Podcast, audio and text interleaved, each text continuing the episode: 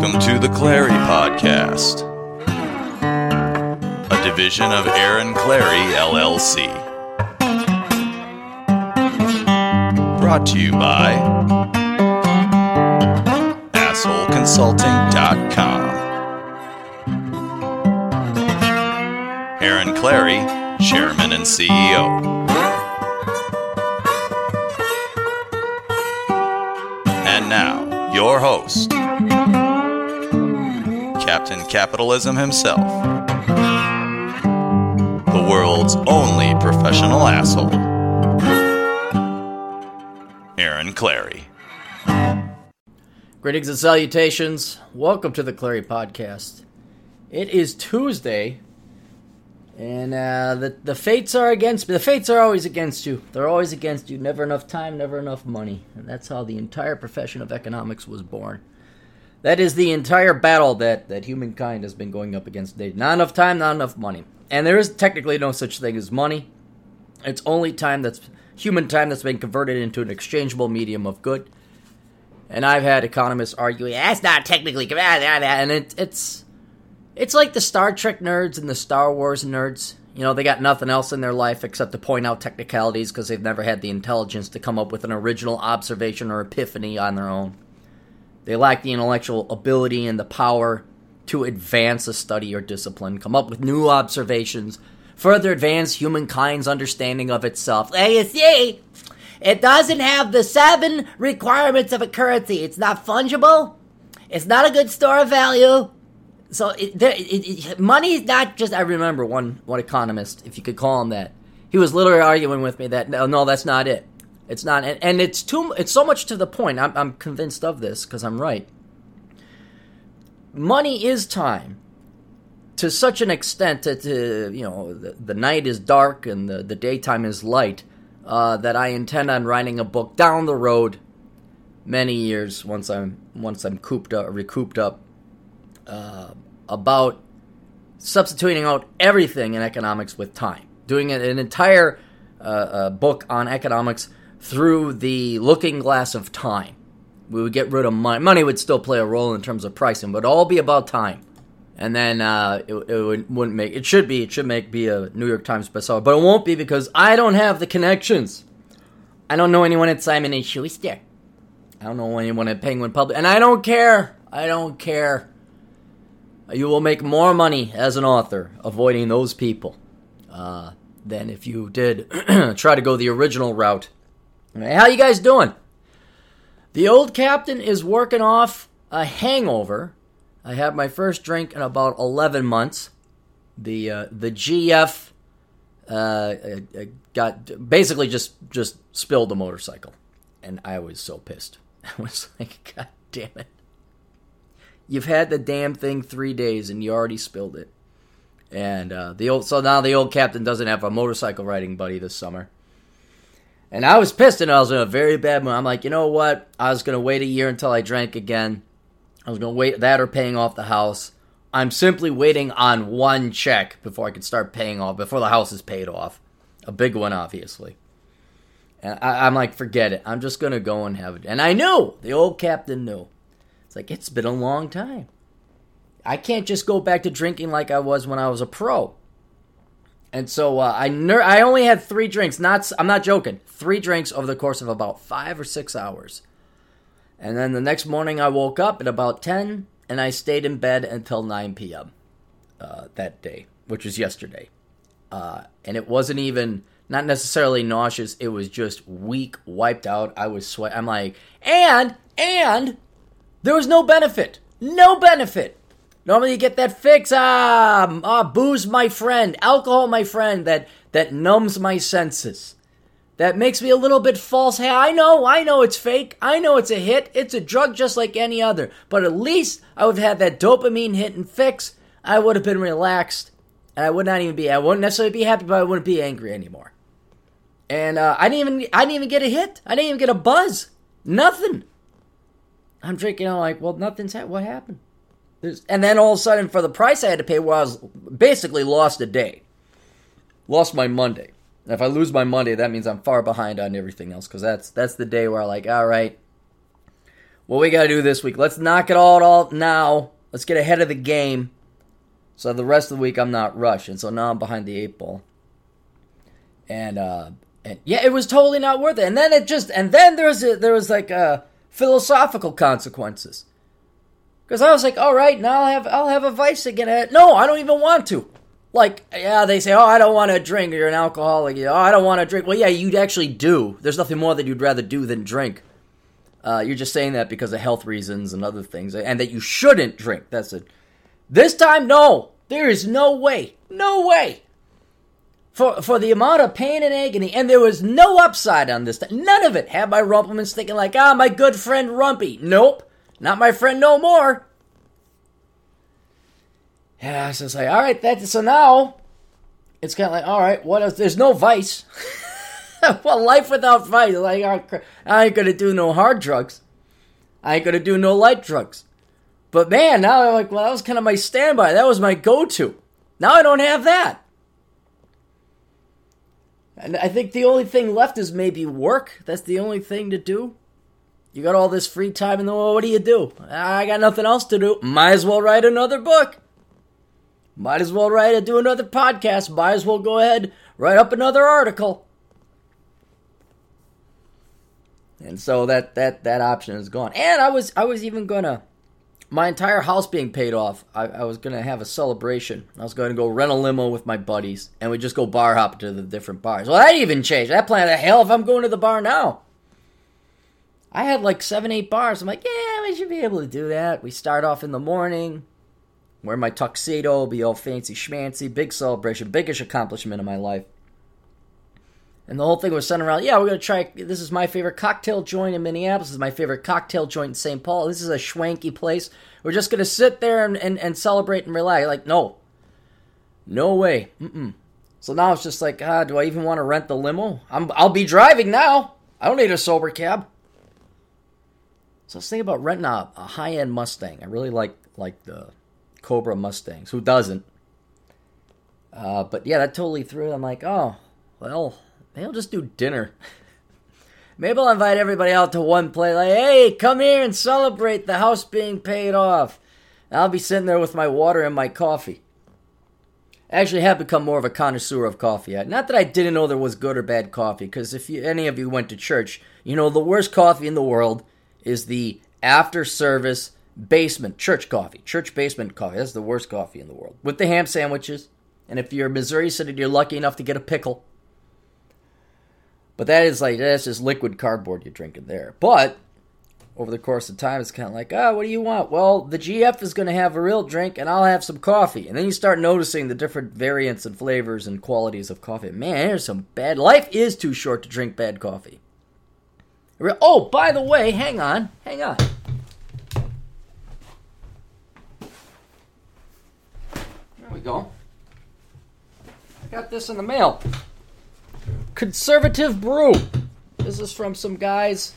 Um, they're in Minneapolis too. Yeah, Conservative Brew, Minneapolis. So they're local guys, and they contacted me, and they said, "Hey, we're uh, making this as like a private label coffee. I haven't tried it yet, uh, but it's conservative brew, and um, I know the great one himself is gonna uh, disagree with me on this, and I know a lot of my friends, but I do not like Black Rifle coffee.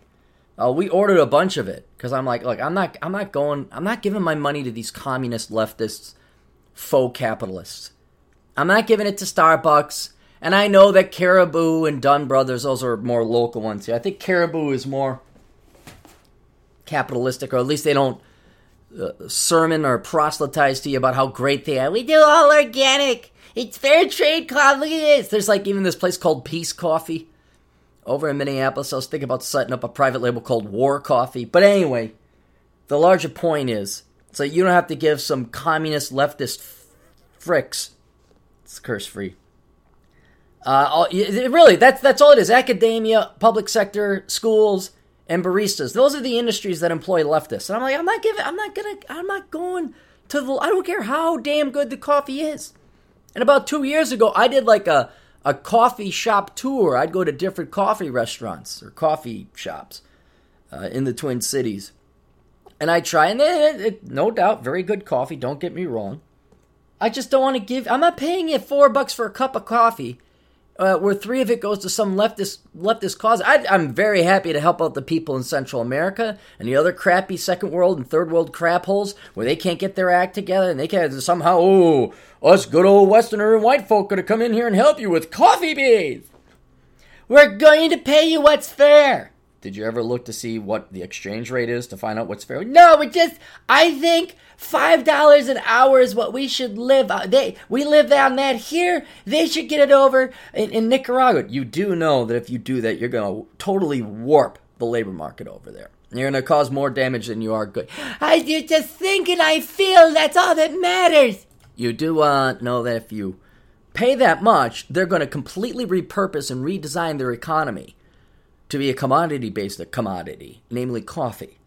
And all the problems that come with it, like having, you know, only oil like Venezuela and Saudi Arabia, like you you don't diversify your economy, you don't have other sources because because the stupid Americans ended up warping. You you understand the problem now? They could have been really great banana growers, but now we're we're supplanting and They have they're nothing but coffee now. What if like people you find out coffee's got cancer in it? Now what? Oh, the, the, the hundreds of millions, to quarter billion people that you employed. Anyway. So I, I just, me, among millions of others, got sick and tired of buying coffee where predominantly would go to leftist people. And so then there's Black Rifle Coffee. They came up. Great, great marketing. Coffee sucks. The coffee sucks. I tried the AK 47. What is it? Black Death?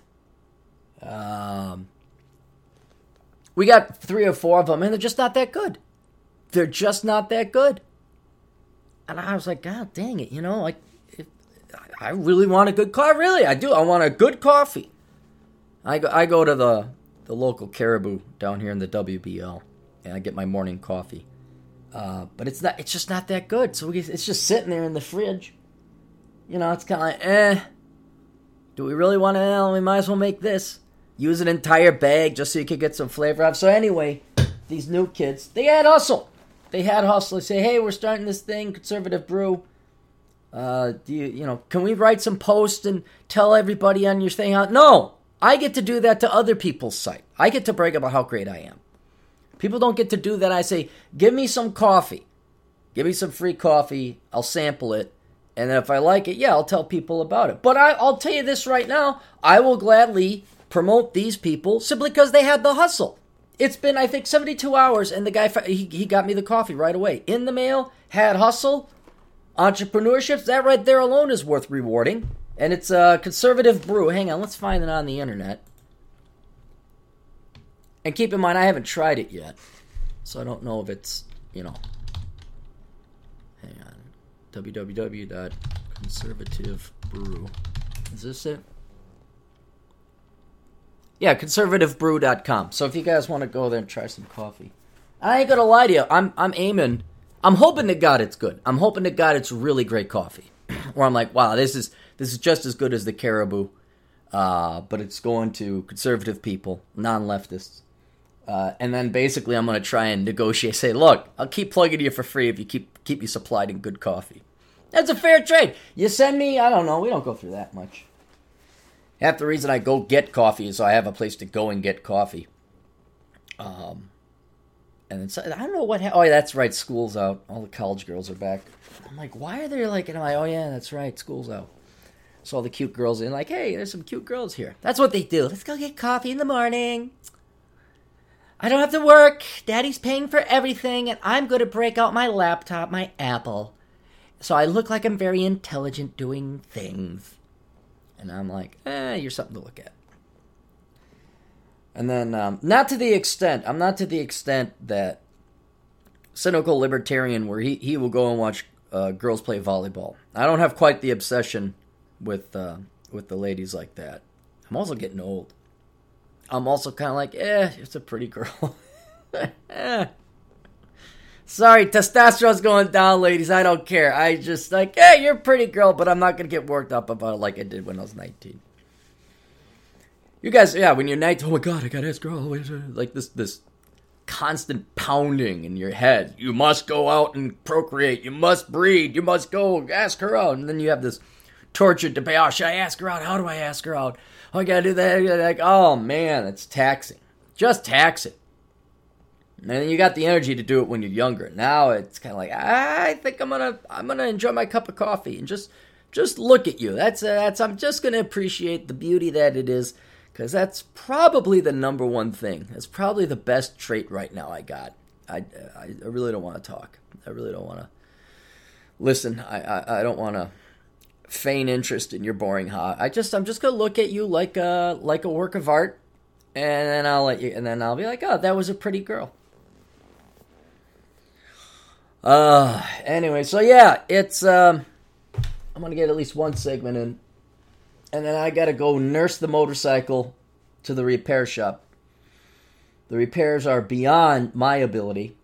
I was able to get it running. I was able to remove some things. I was even able to remove the shifter, but I couldn't hammer it out and iron it out because so I have to like really shift weirdly with my foot now. Oh. Can you girls just take care of your things? Can you just take care of your things? Oh, hang on. That was the alarm. Time to get up. Although I did sleep what? 24 hours in the past. No, even more probably. What did I do? I have three, three, that's 12. Plus six. I literally did get out of bed at, at 9 p.m. Um, 12 plus 6 is 18. Then I stayed up three. Went to bed at one. Got up at nine thirty. Eight. 18, 26 hours in the past 30 ish or so. Oh, did I lose a date? Did I lose? Oh, and and it was so bad. Well, it wasn't that bad, but it was it was bad enough where I'm like, I didn't care. I'm like, no, I'm just gonna lie here. I'm just gonna lie here. I'm not gonna move because if I move, there's pain. And sometimes I get like these these sweats. I just sweat right through my shirt. Oh, it's horrible. Horrible. Never doing that again. It's at least liberating. It's kind of like, oh, I don't have. It, it's not even necessarily that there was a monkey on the back. It was more of a, ah, maybe I should know.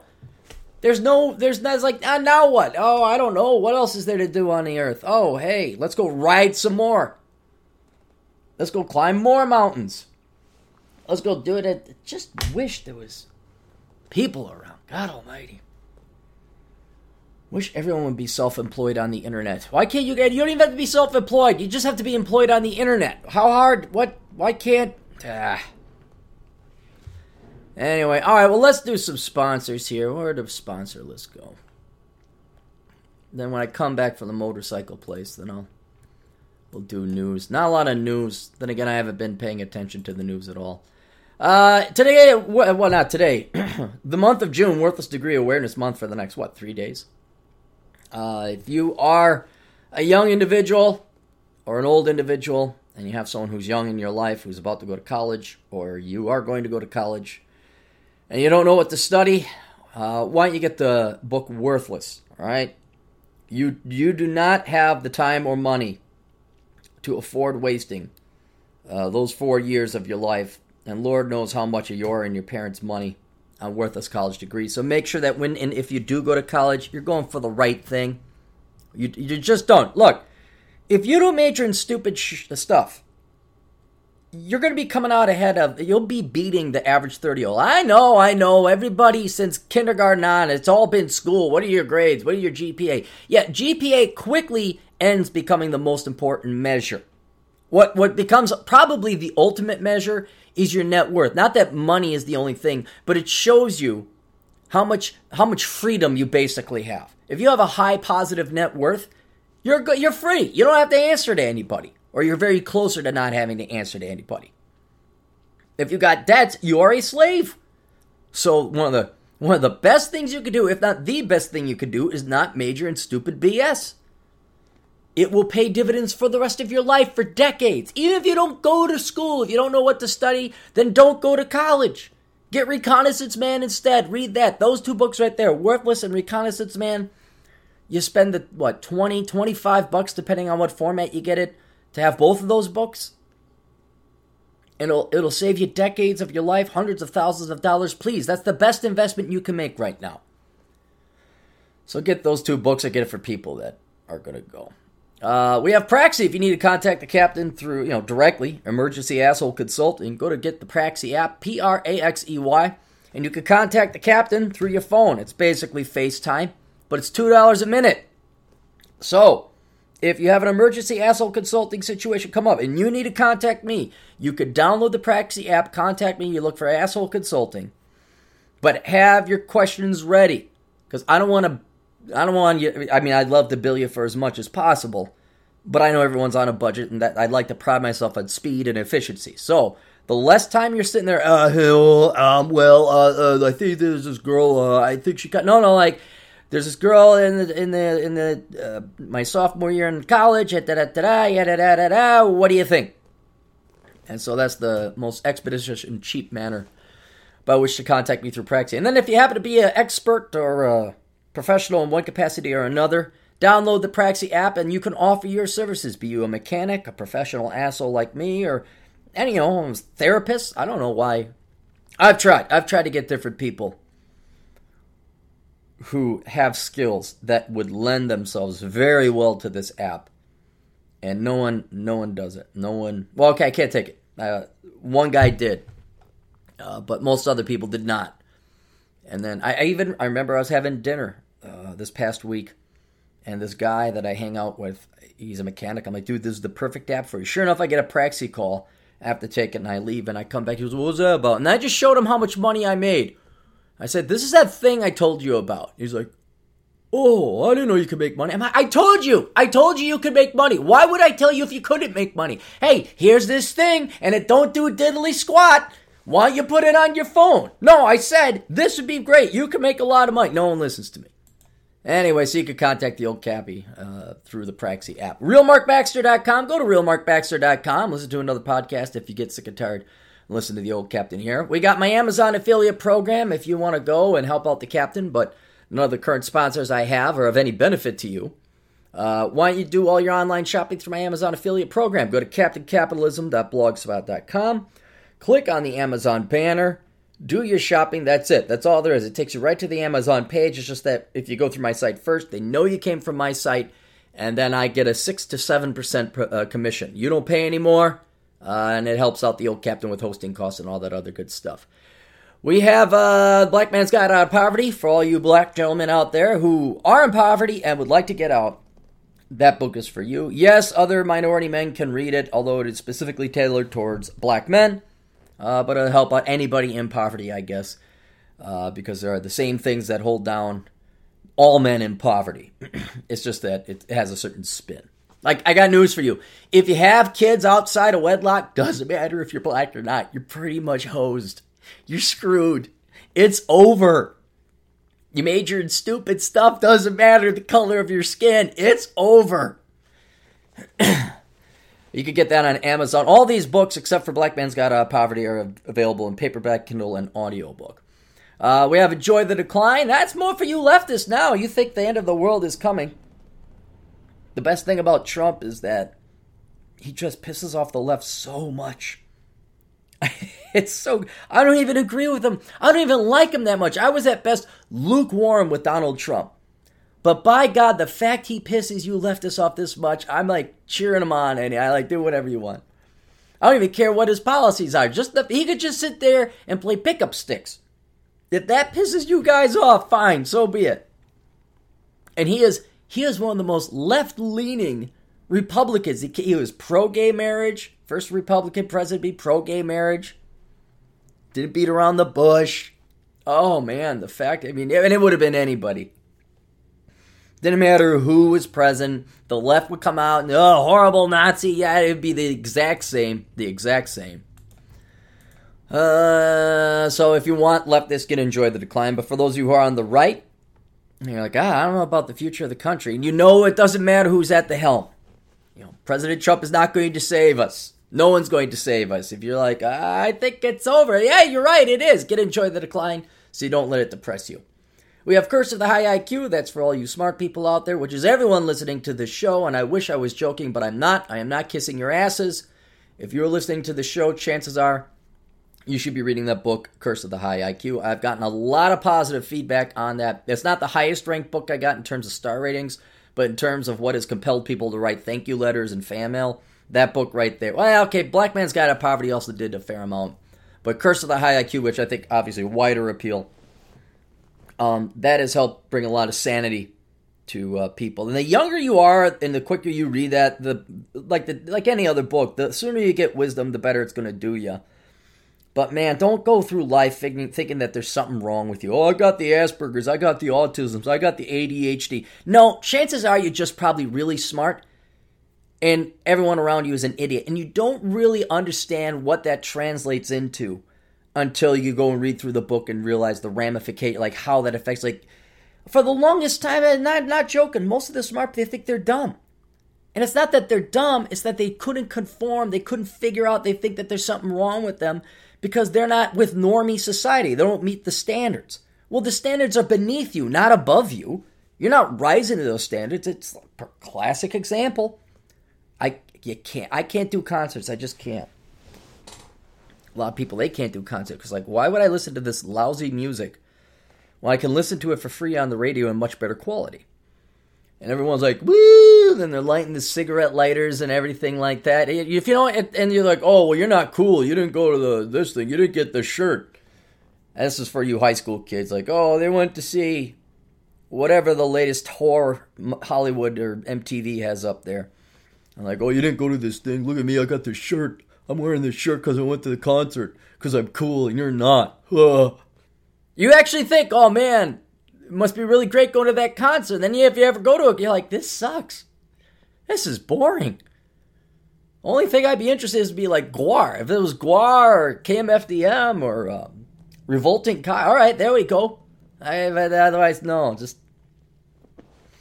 So if you don't understand why everyone goes to concerts or sports ball games or cheers on, or if you're just like, uh, why am I not getting it? I don't get life. If you don't get life, get Curse of the High IQ.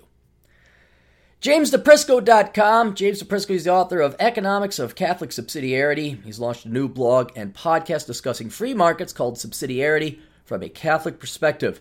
It should be of interest to Catholics and other Christians who support free markets. Basically, uh, his book, The Economics of Catholic Subsidiarity, is the case and how to manual to fight against leftism, politics, feminism, encroaching, and infecting religion.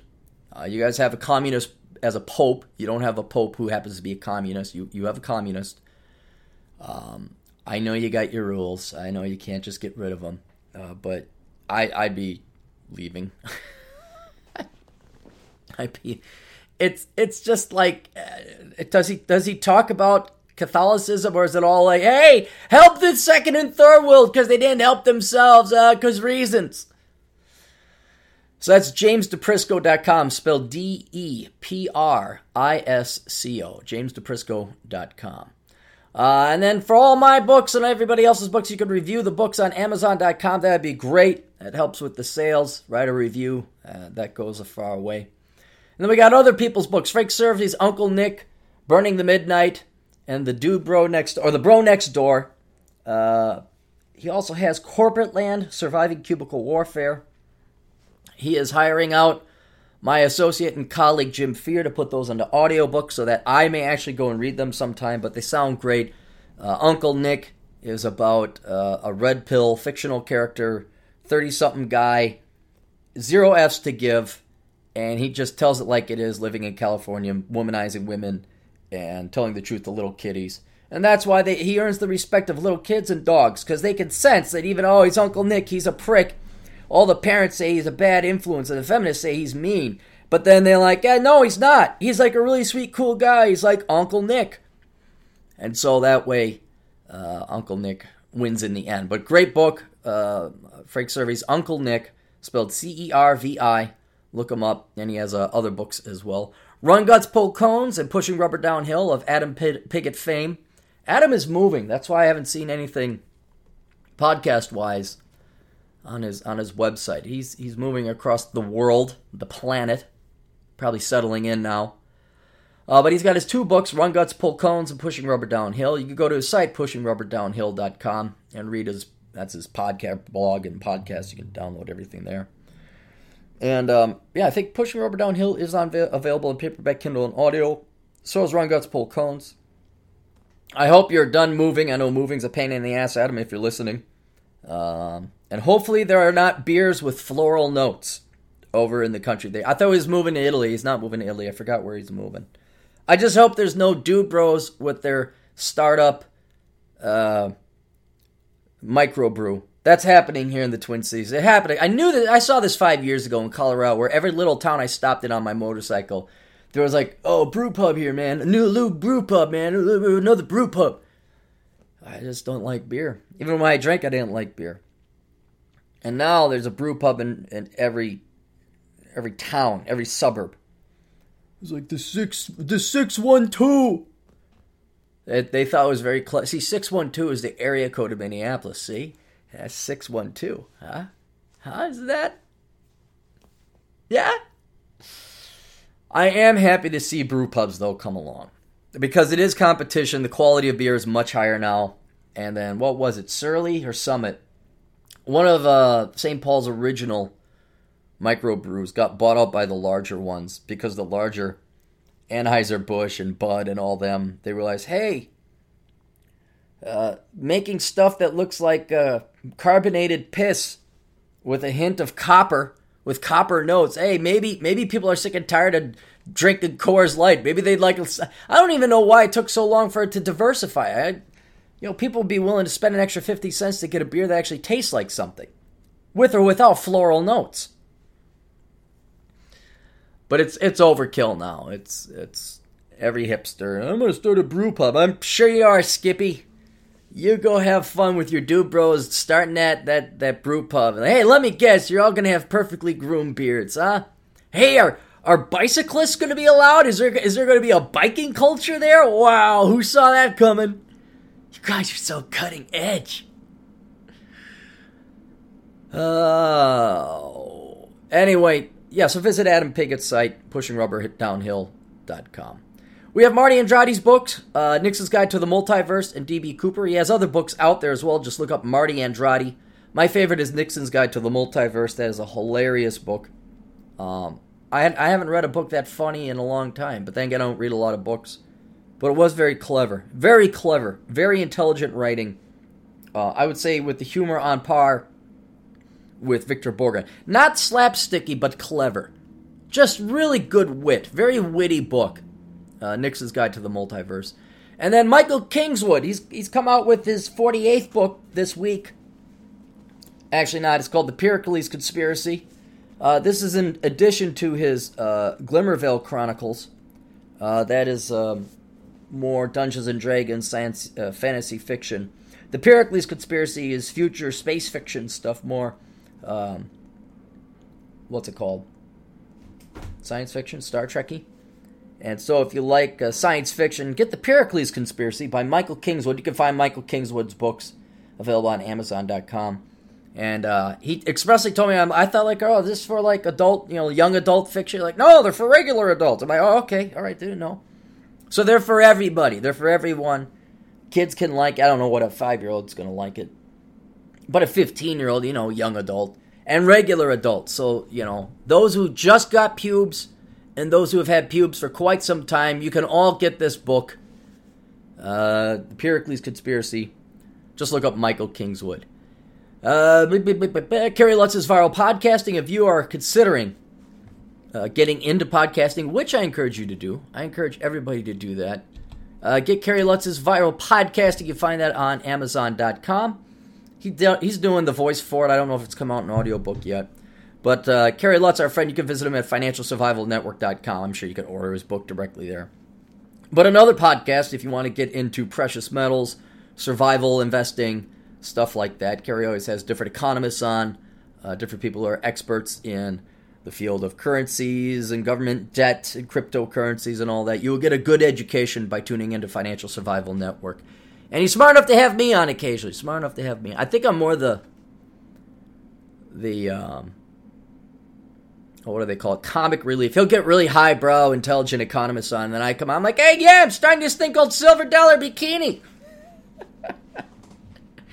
nah, nah, screw Bitcoin. I, I it, it's silver dollar bikinis. That's the future. That's the future where we're going at. So you can visit financialsurvivalnetwork.com. Now listen, man, I like the news. You guys like the news? From Drudge Report's uh, main page. Normally, I don't like going to the main page I like to find more eccentric and unique articles. This is good. This is good. Because everybody over in Silicon Valley, you're all such good leftists. You're not big corporations. You're not evil big corporations, are you? Google slapped with 2.7 billion EU fine, euro, fine over search results.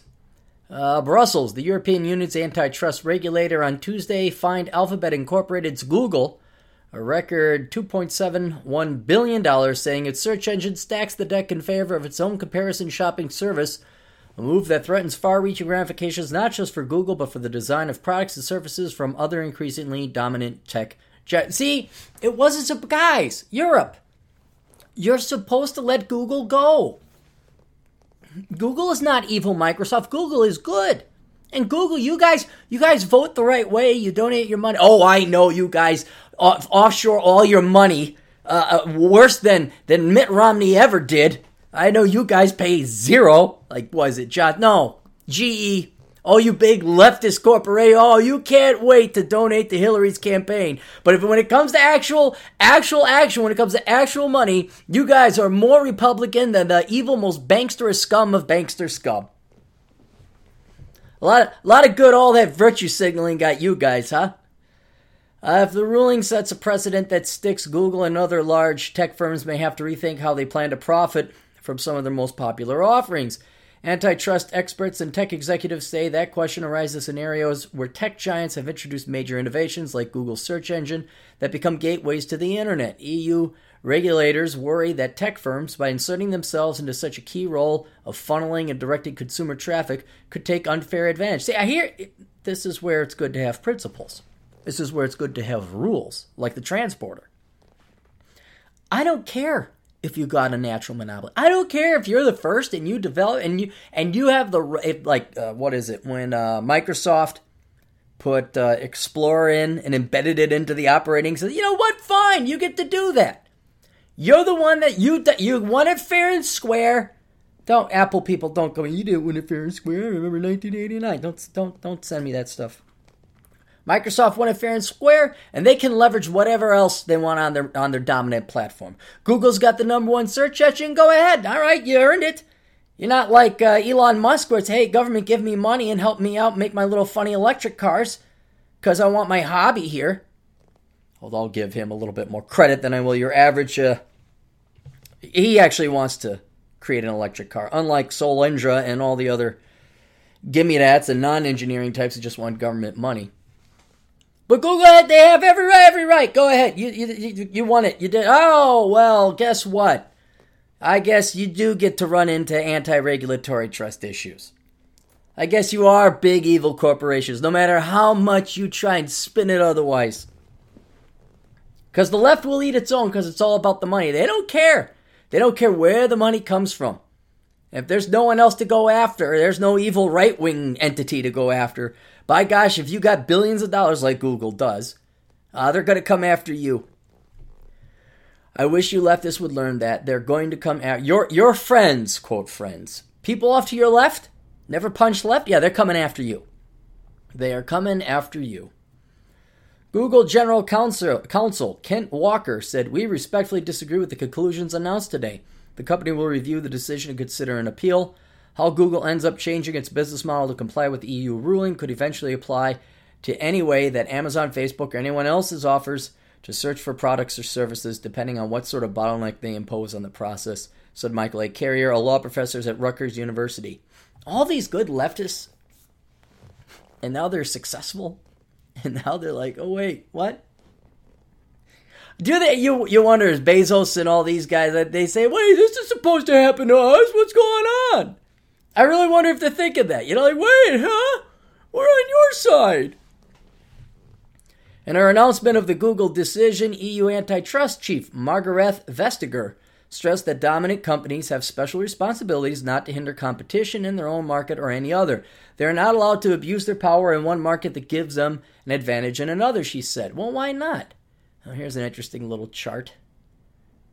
Scrapping a scorecard for where each case stands, comparison shopping, formal probe, formal charges, Google's replies, EU decision, court appeals. Now, The EU has already indicated is looking at some uh, at the same potential issue in relation to some of the newest innovations Silicon Valley is pushing, including voice-activated digital assistants, which often provide a sole answer in response to a query. We're on the brink of doing more oral search. really? Which of course possesses opposes new challenges when it comes to enabling people to have a choice, Ms. Vestager said in a March interview. Amazon has more than 25 million US users for its voice enabled Echo speaker devices, giving it more than a 70% of the smart speaker market ahead of Google Home, which has 23%, according to research firm eMarketer. Earlier this month, Apple announced its own smart speaker device called HomePod. Research firm Ovum predicts that there will be some 7.5 digital assistant devices, including smartphones with voice assistants uh, in use globally by 2021. That's up from 3.5 billion in 2016. I don't know if I want those things. I've never. I, I know. Hey, what is it? Echo, turn on the lights. I, I just I'll flick it with my finger. I guess if you if you prefer to drive stick, you're not going to get these things. It's just like no, I'm not. I'm all for technology. I'm all for making life easier, but when it gets so easy that you just sit and exist like they did in that Pixar movie where everyone got fatter and fatter in the spaceship, where everything is done for you. I mean, really, you can't turn on a light. I was pissed off when they had that self foaming soap. Uh, soap. You know, you, you spray it out. You think you're gonna lather up some kind of gel, and it comes out already pre foamed. I'm like, that's it. What what the hell? We're, we're that lazy we can't even foam and lather up our own soap, but apparently not. So now we got to have these things. Echo, order me toilet paper. A spokesman for Amazon and Apple didn't immediately respond to requests for commitment for comment about the Google ruling. A spokesman for Microsoft Corp, which operates the voice assistant Cortana, declined to comment. Look at that; they're already going after. Look, there's four four entities with the voice activated assistant. What are you guys going in for antitrust on this thing now? Tuesday, Tuesday's fine is the latest broadside by European authorities against Silicon Valley at a time when tech firms face new regulatory challenges in the US or elsewhere. Still, Europe matters. It remains one of the largest markets for these companies' wares, and Brussels is one of the three centers of gravity for global business regulation in addition to Washington and Beijing. At the heart of the EU's case is what regulators believe is Google's outsized control over traffic, both to its own and competing comparison shopping websites. Typing gas grill on google.com, and often the first thing that appears is a set of ads which merchants pay Google with direct links to retailers. Well, so? Don't they have the right? Yeah, this is like uh, these these pioneers went out west and took advantage and, and of the uh, government land grants, and then they started planting crops. Can you believe it? They started planting crops. Oh my God, we need to get in there and stop that. At what point do you, like can, can you just let them grow for like 20, 30 years and then come in with the anti-regulatory BS? Can you just let them evolve and create some new technologies? And ah, all right, all right. Yeah, all right, Google, you've had this long enough, and now you're starting to do some hanky panky stuff with it. All right, now knock it off. How long has, has, has these voice assistants been around? And yeah, you know what? It's Google's website. If they're that good, then they could go ahead and put the ads up. How are they supposed to make money? Can't believe I'm defending Google.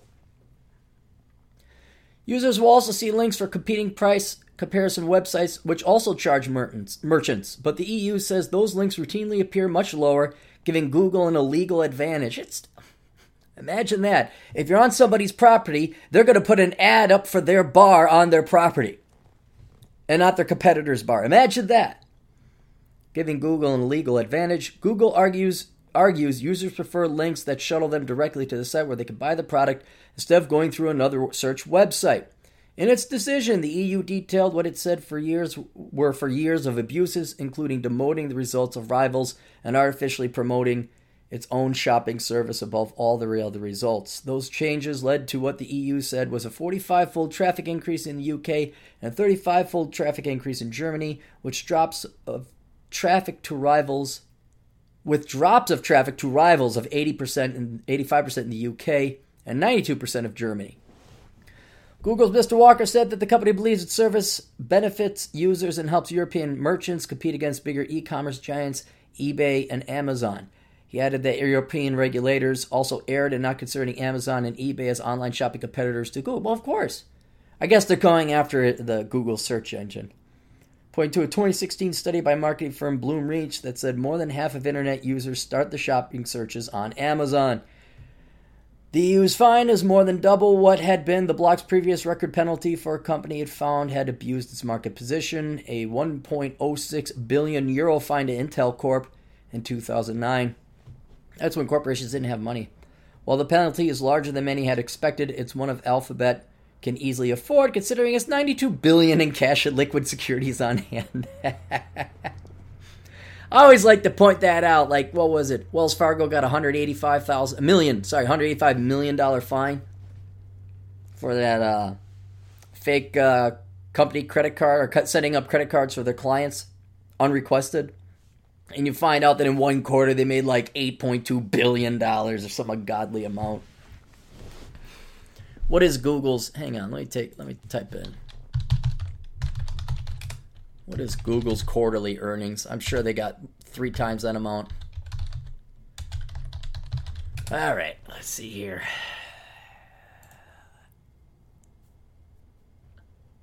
Uh, beat earnings, revenue. This is quarterly. First quarter, 2017. Um. What was the total? You're giving me per per share. Oh, you know what? I should have just I should have just clicked on Nasdaq. Hey, look, imagine that. People are recommending a strong buy for Google. Who knew? Stock chart, analyst summary, press release. Can we just get to the financials?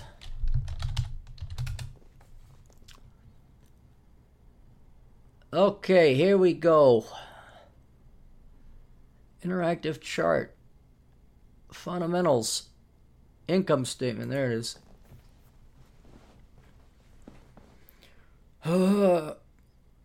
There's no data for this. Really? Really? You don't have any data? Honest to God. Hang on.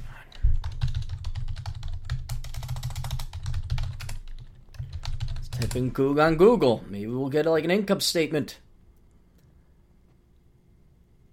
All right. Let's do Yahoo Finance. Financials. Oh, it's been going down. Oh, that's today's trading. It's probably it's Trump's fault. Have you guys practiced that enough? Have you have you said it's Trump's fault? It's Trump's fault. Say it with me. It's Trump's fault. Uh, guys, why don't the numbers populate?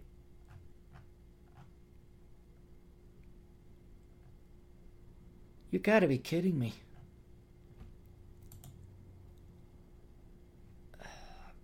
Earnings per share 29.59. How man, how many shares outstanding? Average volume, volume. Market cap. What is the price? 648 billion divided by 900. You know what? I'm not doing the math. All right, just trust me on this. Google makes more than enough. This is a slap on the wrist for them. Uh, as part of its decision, the EU ordered Google to treat rival comparison shopping services equally in its search results, but it left it up to Google to figure out how. Google has 90 days to comply with the order to change its services or faces penalties of up to 5% average daily global revenue for each day it doesn't comply. and you choose to do business in Europe. That could mean no more shopping ads in Europe, most likely, analysts said. Google will propose rebuilding the service EU regulators may require Google to retool the system in a way that would allow results from competing comparison shopping sites to get mixed in and being easy to click through blah blah blah blah blah all right all right that's it that that's from the world of leftist corporations being shocked that they're being treated like evil right-wing corporations because well they are Now listen, man, I like the news. You guys like the news? All right i'm gonna explain to you kids i'm gonna explain it again this is what i saw and it happened this happened in a similar area over on the west side of uh, the Twin Cities, a town called Mound. This is by that big lake. Once again, Atham, look at the map. Uh, it would be Chicago's Winnetka, San Francisco's whatever the rich district is there, La Jolla in San Diego. This is the Lake Minnetonka area of the Twin Cities. This is where Prince sang a song or something about Lake Minnetonka. All the money's out there. All the money's out there. And I remember in the build up to the uh, dot com days, Denny Hecker, Tom Petters, and a couple other scumbags, not as no- notorious as those guys. You guys might have actually heard of them because they were they made national news. But there was like a score of these lower ranked wannabe scumbags. I'm gonna read through this. I'm gonna I'm gonna point out some things so that down the road, if you happen to work hard and save up your money, when some smuggy, cocky looking, under 40 bleep comes up to you with his picture perfect wife and he's driving a Maserati instead of you being the idiot, being the more, oh wow man, he must know his stuff. He, he he's got a Maserati. Or like, oh wow, like he's really intelligent. Here's my money, Mr. Madoff Jr. You look at him and say, cocksucker. That's what you're, because it's true. It's true. I don't trust, look, I don't trust any young kid under 40 uh, that's driving around fancy vehicle. I don't trust anybody over 40 who's driving because I've seen the balance sheets, people. None of these people make money. You're infinitely better off when someone comes up to you with an investment idea and they're driving a pickup truck and you know they got their house. Yeah, I kind of invest in this thing. It kind of works for me. I don't tell a lot of people. But you got Slicky McSlickerson and his Barbie. I'm so hard not to curse because I hate these people so much. Not these individual people, but the type. But when you see it, when you when they come up to you looking like Ken and Barbie, and they have the perfect wife or life, and they drive fancy cars, they're not getting that money honestly. It's not their money they're using to buy these fancy things in these Lake Minnetonka homes. Even big names like Denny Hecker. And then the idiot that bought the house after him. Oh. Bonds Point. Bonds Point. There was some idiot that bought Denny Hecker's. Look it up. Bonds Point. B O N N. Bonds Point. It's on Lake Minnetonka. And I had to deal with this with this loan I had to deal with this scumbag because I was the the cap, and then and then the guy who bought it afterwards torched the place. It just these are and this and, and of course he was a forty under forty. He was this hot upcoming new investment dealer guy. It's like uh, yeah, if I don't see any dirt or grease on your hands, you're scum. Mound Couple Mound is a far town over on the west side of Lake Minnetonka. Mound couple's investment scam ensnares 37 victims for nearly $1 million. That's not a lot. Not, that's why I didn't make national news. But I'm just saying, now that we're in a nice little bubble again, the Dude Bros version 2.0, see all the Dude Bros now, they're in their late 40s, early 50s. Now here comes the latest group of Dude Bros, these morons that don't want to work hard and they're going to come up with some scheme. A Mound, Minnesota couple and their company are under investigation by the FBI and the IRS for an alleged investment scheme that proposed exponential growth but a search warrant affidavit reveals how four investors grew suspicious of Jeremy Luden's Big Island Capital and the struggles they faced when trying to cash out. Of the 37 individuals who made deposits with Big Island Capital, 13 are known victims of the alleged scheme, with t- deposits totaling $636,000. Not that big of a scam, honestly. I've seen people run way bigger scams and rackets into multiple millions, of, and that's small little community bank stuff. So this is small fry. I'm just saying this came up on my radar and it fits. According to the search warrant affidavit between May 2015 and May 2017, Luden worked through a network of associates and friends to solicit investors to invest in Big Island Capital by promising exponential growth through options trading. Hey, wow, never heard that before. Little options trading. Oh, oh, wow, well, that's that's high rate. Oh, is that like a hedge fund? London, Luden, London. London uh, provided investors with a written investment strategy, including the following statement Our investment strategy is consisted of only options trading.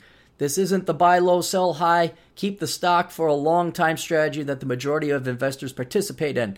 Options trading consists of buying of selling of contracts of an underlying company's stock instead of the stock itself. This means your money goes further and your investment grows exponentially. With this strategy, there is risk. There's a chance that the price of the stock goes the opposite way but your investment is protected with stop loss. This is such basic bitch template.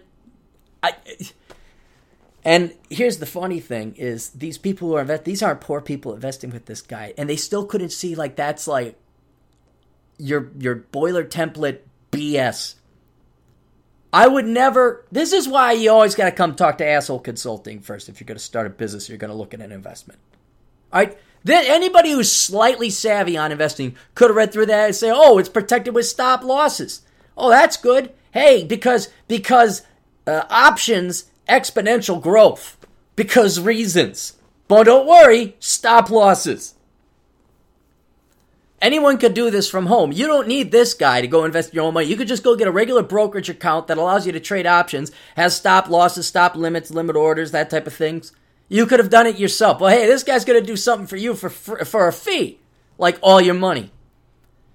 Between May 2015 and May 2017, $992,188 from 37 individuals was deposited to a Wells Fargo account in the name of Big Island Capital. The investigation was revealed that London met with potential investors at multiple locations during these two years to pitch his investment strategy and promised investors their funds would be used for options trading. Victims of the scheme were able to access online statements via web based service at bigisland.capital, which is no longer available. Victim number one one investor identified in court documents as victim number one told investigators that London described the investment strategy as options only trading that could double her money. On May 7th, 2015, London picked up a check from victim number one in the amount of $20,000. In total, victim one invested $191,000 and withdrew 72500 uh, The last name of victim one was able to access, oh, the last time victim one was able to access Big Island Capital was February 24th, 2017, where account showed a balance of 1.1 million and 967,000 after fees. Uh, around February 2017, Victim 1 received a proof of funds letter. Oh, well, there you go. Dude, a seventh grader could have come up with this racket. I'm, I'm angry at the people who ran the racket, don't get me wrong, but how dumb do you, like, I don't really feel bad for you idiots. I don't feel bad for victim number one.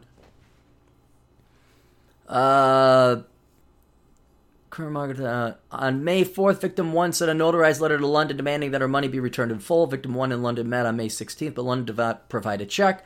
He claimed he was in the middle of closing the brokerage account and transferring the balance, and he was unable to withdraw the funds. oh, this girl, she knew what she was doing with the million. Why can't I find a gal like that? Hey, you got a million dollars you stupidly give to me if I come up with some fancy words and say options trading, exponential, stop losses?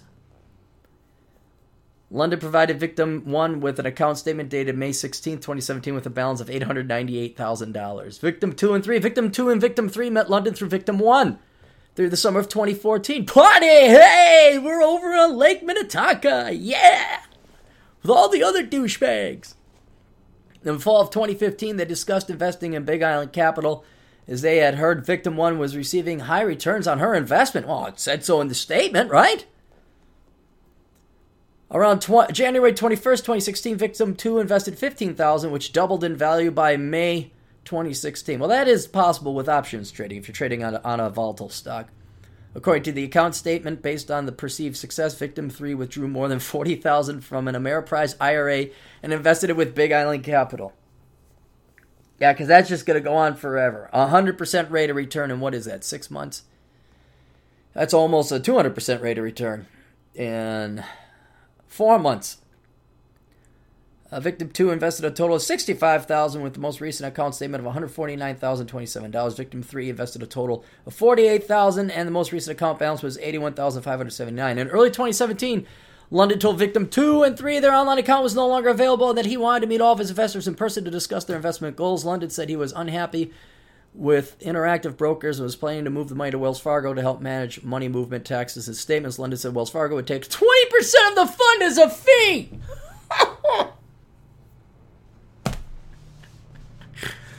oh, man. How did it last two years? How? I, I know. See, this gets back to the evil. See, now, now London did it wrong. He did it illegally. I want to take advantage of these type of people, but legally. See, I want to sell him life. See, he's doing the exact same thing, he just did it wrong. He's probably a business graduate from the Carlson School of Management with a very average IQ, had to go and party with the dude bros and had to prove everything to everybody. So I was like, how could I do it? How could I do it? They don't really think that less. One thing I knew about these rackets, especially the real estate developers, because they too are like your your aged Carlson School of Management dude bro ex football players. They're not that bright. They're not that bright. And you you kind of watch them go on these various scams and to a slightly intelligent person, you can logically deduce that this scam will be figured out. Like there's no exit strategy. You'd be amazed how many of these scam artists like have no exit strategy.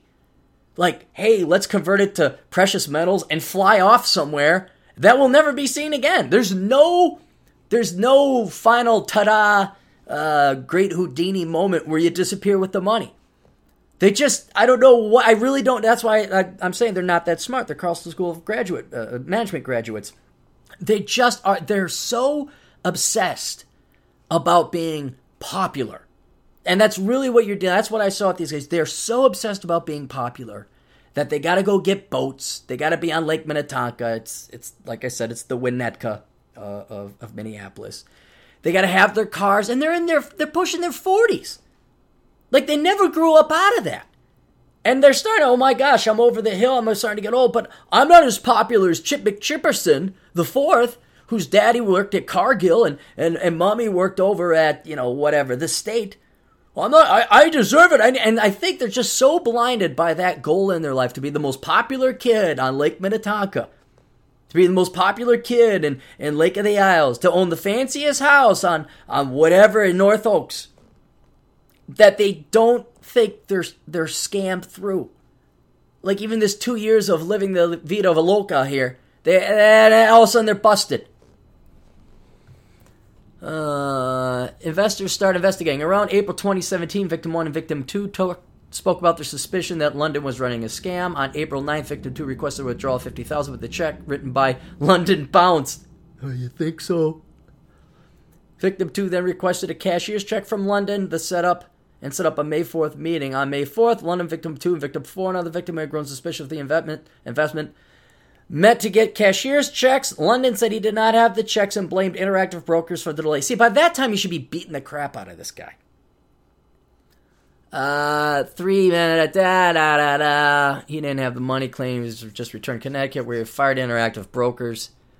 Okay, here it is. Here it is. This is where I was. I was just gonna say, ah, this is just another. This is this is where the money shot. Maserati Lake Minnetonka boat.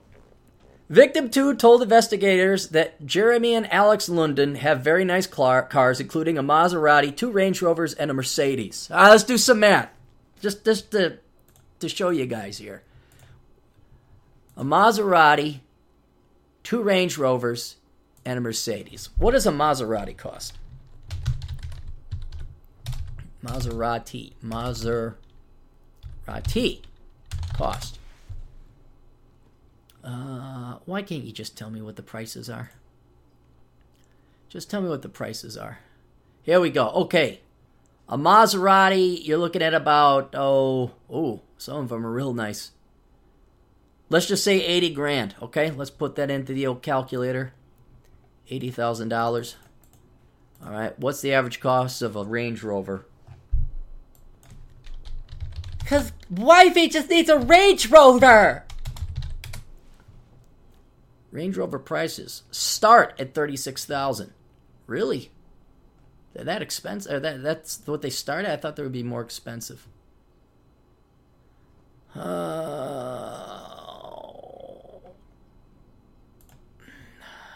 Land Rover. Whoa, hundred thousand? Really? Are they that pricey? That's forty thousand. Let's just say another 70,000 for two of them. So that's uh, 80,000 plus 140,000. Okay, so we're at 220,000. What else did they buy? And a Mercedes. Average price of a Mercedes.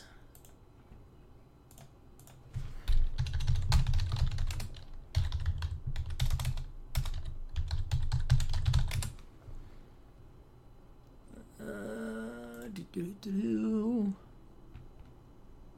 Let's go with the. Al, that's another. Say that's another 60. So 60. All right, we're at 280. And then uh, a boat. What is a boat? London also purchased a large boat in 2016 that victim two spotted at Lord Fletcher's bar on the lake of Minnetonka last summer. Uh, as of May 2016, Alex Lunin took over the role of CEO from Jeff Jeremy, according to Victim 2 and Victim 3. Ba da ba da ba, booty booty boo. The only account open to interactive brokers under those names had a total of $30,000. So here, here's what I. Okay, Maserati purchased Say Dame as victim's investment. Uh, for example, day one victim invested 70000 London wrote a check for 71000 to purchase the Maserati Ghibli.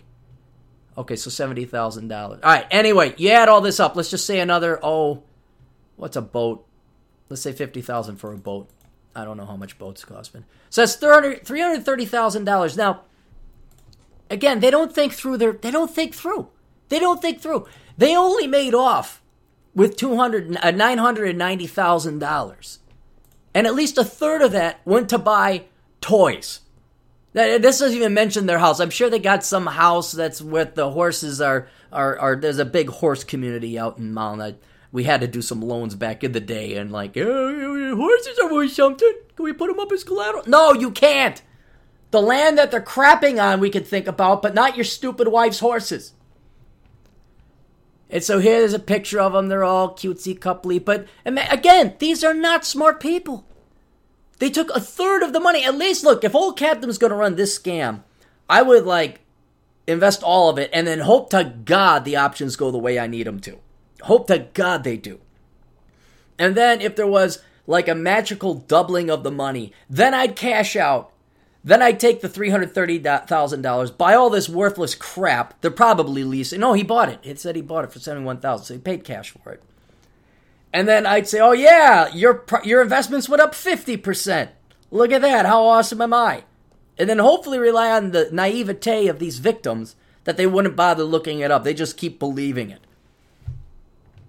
But it just when I when I a buddy of mine, he's like, "Hey, you got to check this out." He says, "Does it remind you of your banking days?" I'm like, "Yeah."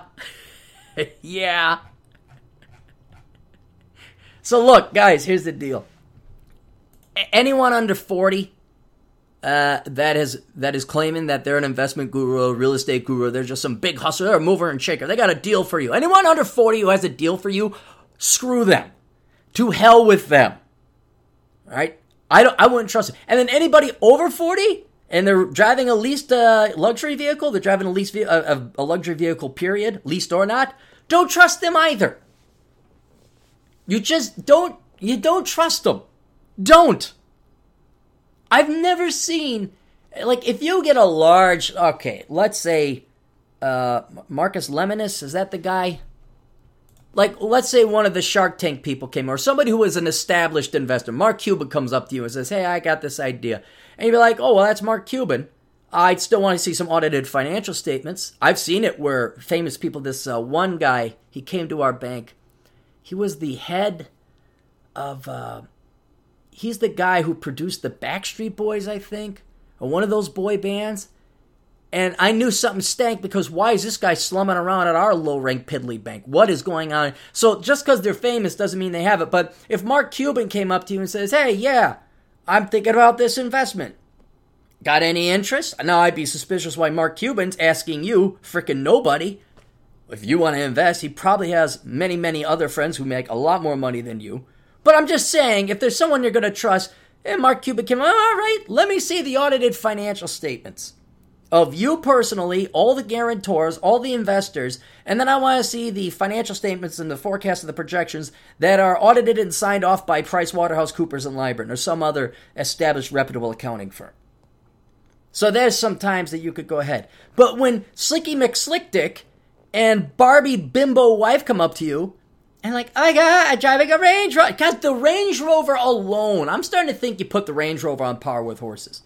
Nothing good has ever come from Range Rovers. Nothing good has ever come from horses. Nothing good has ever come from Range Rover. That and those damn Lululemons. Those are big red blaring lights saying, hey, do not invest or have anything to do with this person. Range Rovers, Lululemons, and then and uh, uh, what was the other one? Horses. No, they have nothing to do with those people, male or female. Have nothing to do with them. But trust you me, guys, anyone ever coming up to you, I, I think we all know this. I, I know my listening audience isn't that dumb. But when you see just the hair on your neck goes up, because you see Mr. 37 year old mover, shaker, wheeler, dealer type of guy, he's got that perfect smile and that perfect hair, and there's wifey poo, hey, you're not cool like us. you're not cool like us Del Mar kids with daddy's money. no, you're not. So you should give us more of your money. Is your last name Dayton? No. Is your last name Cargill? No. Is it Kennedy? No. Then I don't believe you got any money. That's how that's how bad this is. I would actually trust Mark Dayton, our governor, Democrat leftist worthless piece of crap extraordinaire. I would actually trust him more because he actually has money and investors, even though none of it was his, he just inherited it. I would trust him a little bit more. Because like he, he has it. He's got the real cash. These people are wannabes. All right. More sponsors. Uh, Poor Richard's Retirement, that's out. Available in paperback, Kindle, and audio. If you want to talk about real investing, real retirement planning, get that book.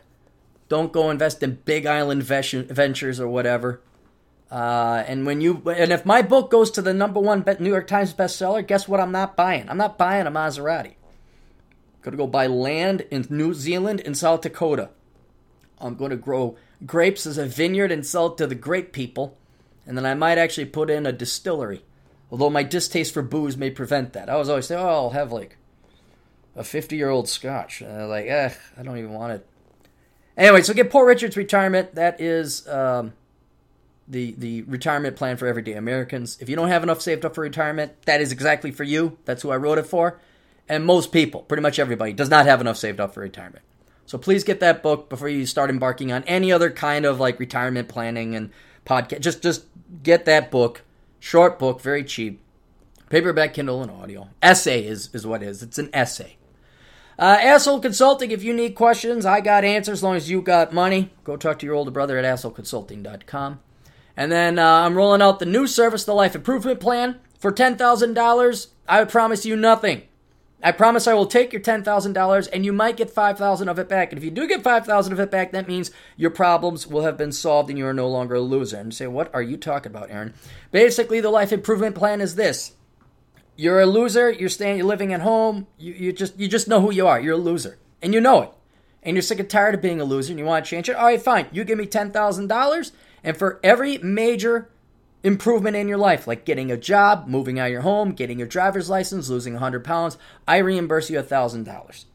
So if you get five major goals, we set it up later, whatever you want to achieve in life, and you achieve them, you get $5,000 back, and then your net price, your total price you paid to stop being a loser is $5,000. And that is damn cheap to turn people's life around.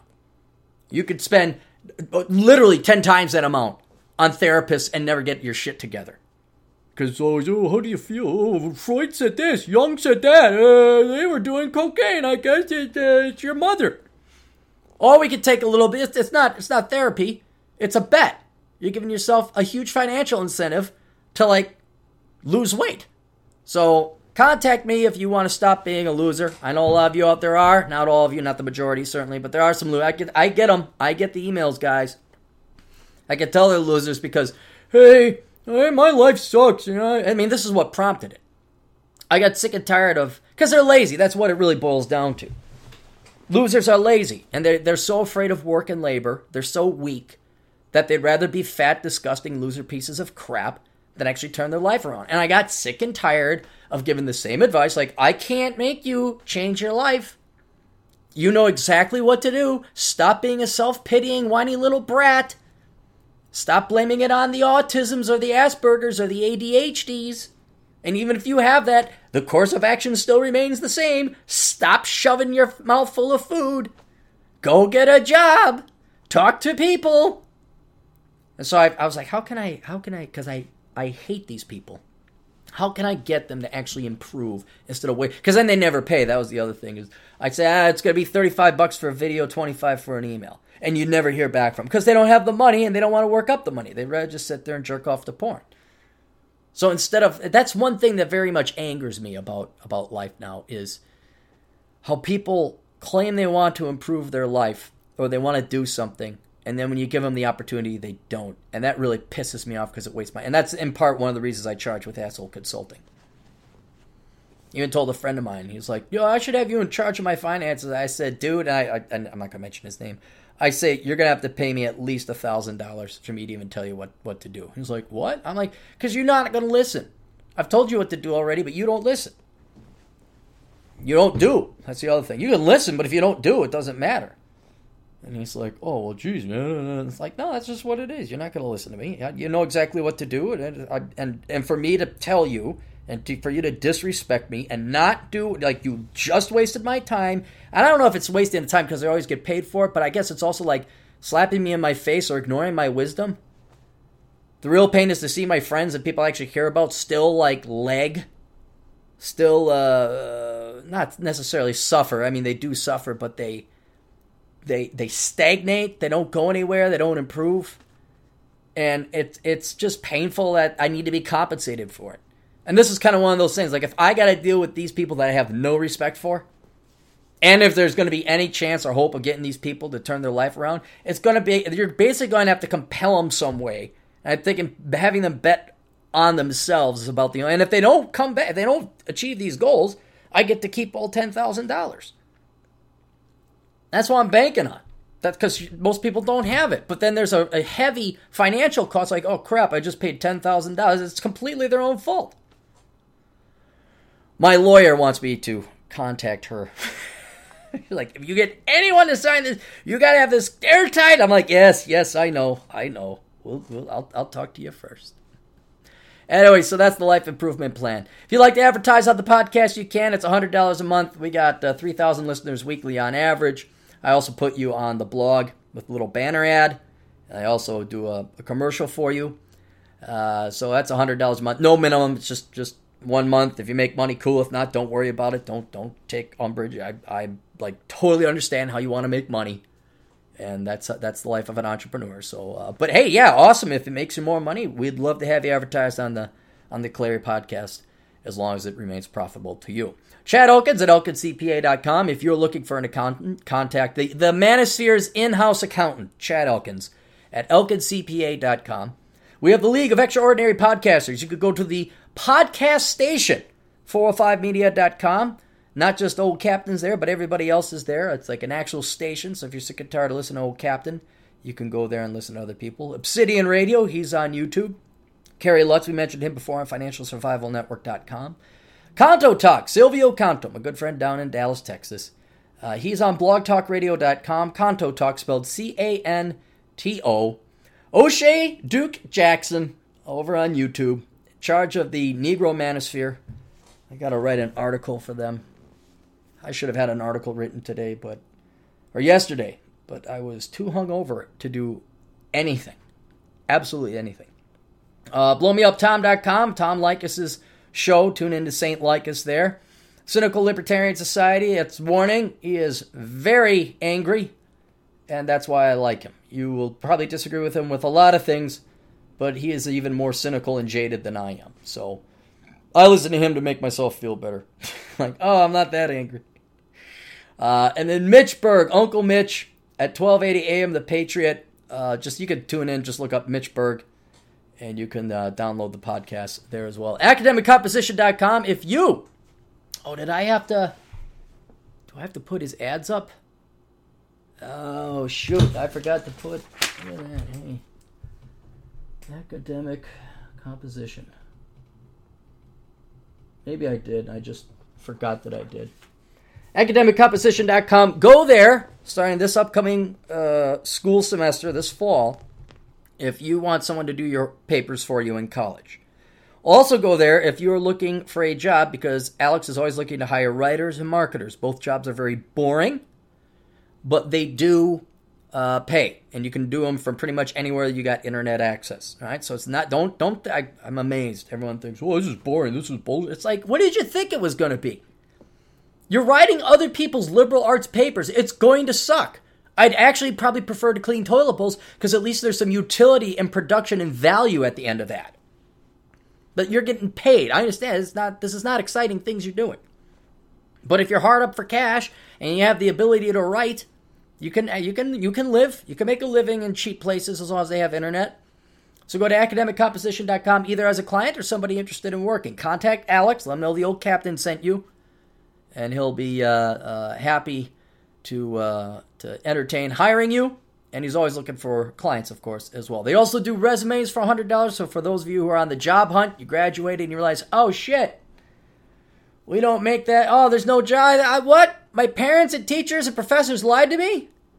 I mean, I'm not going to have multiple offers of $50,000 plus. Well, maybe you need a little uh, a professional touch to your resume, of which it might be worth dropping $100 on Academic Compositions resume service.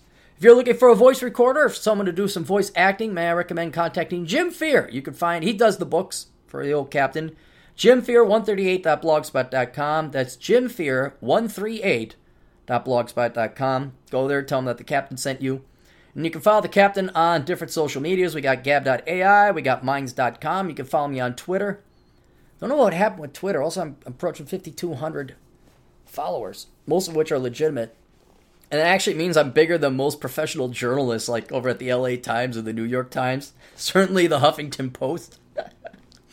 it's so great when you see these articles written like, oh, the New York Times. But now I'm, I'm, I'm so accustomed now to seeing like literal nobodies, like nobody. Like if you have the New York Times, if you write for the New York Times or the LA Times or any big traditional media, the mainstream media, and you don't have more Twitter followers than I do, you are a nobody. But then again, that's a testament to, to, to what's just happened in mainstream media. They are nobodies. There's there's nobody left. You know, I don't think I've remembered like George Will, he was good enough that, you know, you'd say, oh, he, he wrote some really good pieces. Even Paul Krugman, you may disagree with him. At least these guys wrote quality pieces, put some time and effort into it, and then start getting a following. Now, of course, because you got to pay George Will and Paul Krugman a lot of money, uh, now it's just like, forget it. We got to lower our costs. We're going to hire, we're not even going to hire, we're not even going to pay. Huffington Post doesn't pay. It's like you can you can build up your portfolio saying you worked at Huffington Post. Oh my goodness, vagina. And then I look these people up, like, okay, what's their Twitter followers? What's the YouTube guy? You know, and, and I know it's not the only way to measure it. But my God, if you're writing for these big magazines, these big time sites, and you have less Twitter followers than some moron like me with a blog and a podcast talking about, you know, Maserati Mike and his and his bimbo trophy wife, you have less followers than wow. That is that is a testament as to just how crappy you are as a journalist just how utterly useless and pointless. Not only you, but the but the entity that's hiring you, the the website that that it's just like really. Why don't you go get some really good? Ah, it's all. It's over for you guys. It's over. It never was for Huffington Post.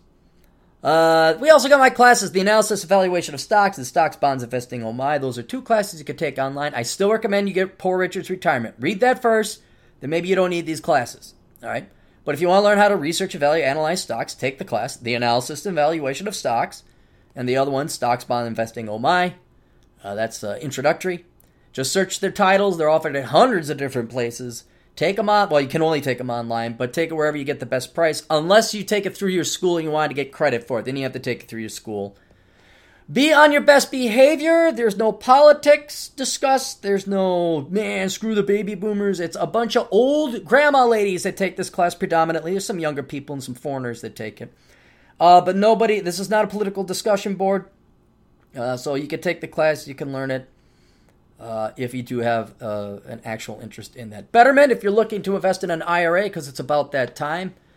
Although I don't blame you if you don't want to, given stock prices. But for let's just say for whatever reason you, are like, I got money, I want to set up an IRA. All right, please go through my Betterment affiliate program. All you have to do is go to captaincapitalism.blogspot.com.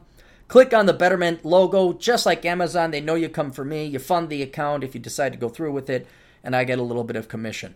Uh, when the old captain pays off the house, and when prices get a little bit better, which maybe never, the captain is going to go through Betterment because I like these robo advisors. Then we have my other final books, the best of the blog. They're called Captain Capitalism Top Shelf and Captain Capitalism Reserved. If you like reading the blog, but you don't want to sift through all the link posts and all that, you want to get to the meaty pieces, I have conveniently uh, conglomerated them into two best of volumes Captain Capitalism Top Shelf, Captain Capitalism Reserved. They are only available in paperback and Kindle. I'll probably be coming out with the third one here relatively soon because I do have to back up my work. You never know when Google's going to say, "We don't like your speech." Delete. I'm like, oh, great. There went there went all that work. Although, um, I, there's still some some. There's always places to wander your mind and think about, but the economics is kind of, it's kind of done. Not because I've explored every facet of it and I'm getting bored with. Although I am kind of getting bored with economics and politics, but when you start realizing everyone's going to believe what you're going to say because they want to believe what you say, and then there's people who aren't going to believe what you say because they don't want to believe what you say. It kind of makes the whole point of politics and economics moot, and it moves it on to philosophy, where it's it's it's more entertaining analyzing the the psychology of leftists and denialism and the delusion, the mental illness that they have. When you could you could present data right here, it is. It's like, okay, that is interesting. Why are you wanting to kill me? Because I just told you countries with higher tax rates don't grow as fast. What is what is your personal attachment to that fact? Why do you even have a personal attachment, good or bad, to this fact? It's a fact. The sky is blue. Countries with higher taxes don't grow as fast. Get used to what what do you what do you care? It is what it is. Can you not let empiricism form your opinions, not the other way around? And they don't. So that's why I just kind of go more the philosophical route. Uh, and that's it. So comment, like, subscribe, share, write a review on Amazon.com of any of the books that you've you've bought. Please go buy some of the books, please, uh, especially while it's Worthless Degree Awareness Month. We have Worthless and Reconnaissance Man, great books. And then, trust me, guys, I keep getting emails like, hey, I went to college and I didn't like it. I don't know what to do. And it's like, I wrote Reconnaissance Man just for that reason. It's, so for instead of paying me 35 bucks to give you a video response, go buy that book for 12. And you'll get a lot more detail. I know it's going to take you some time to read it, and you could get it an audiobook so you don't have to read. I know I should just shut up and take the money, which I do. And then I, then I on top of it, I say, you should go read Reconnaissance Man. And no one buys it. Highly rated book. Everyone likes it. And, and no one bought it. I was just like, God almighty. All right, that's it. Uh, check your nuts, gentlemen, for testicular cancer. Very easy curable cancer. Ladies, same thing. Get your mammograms. Check out the breast cancer. And unlike Komen Foundation and football and baseball putting on pink stuff, uh, we actually care about you. We're not using it to virtue signal or to um, say, hey, look at how great we are and pat ourselves on the back in the warm fields. I'm telling you to get a mammogram because I don't want you to die of breast cancer. That's basically it. So go get the mammogram, ladies. Guys, get your nuts fidgeted with. And that's it. Oh, and you get the finger shoved up your ass if you're 40. Look out for that prostate cancer, too, guys. All right, that's all we got. We'll see you kids later. Toodles.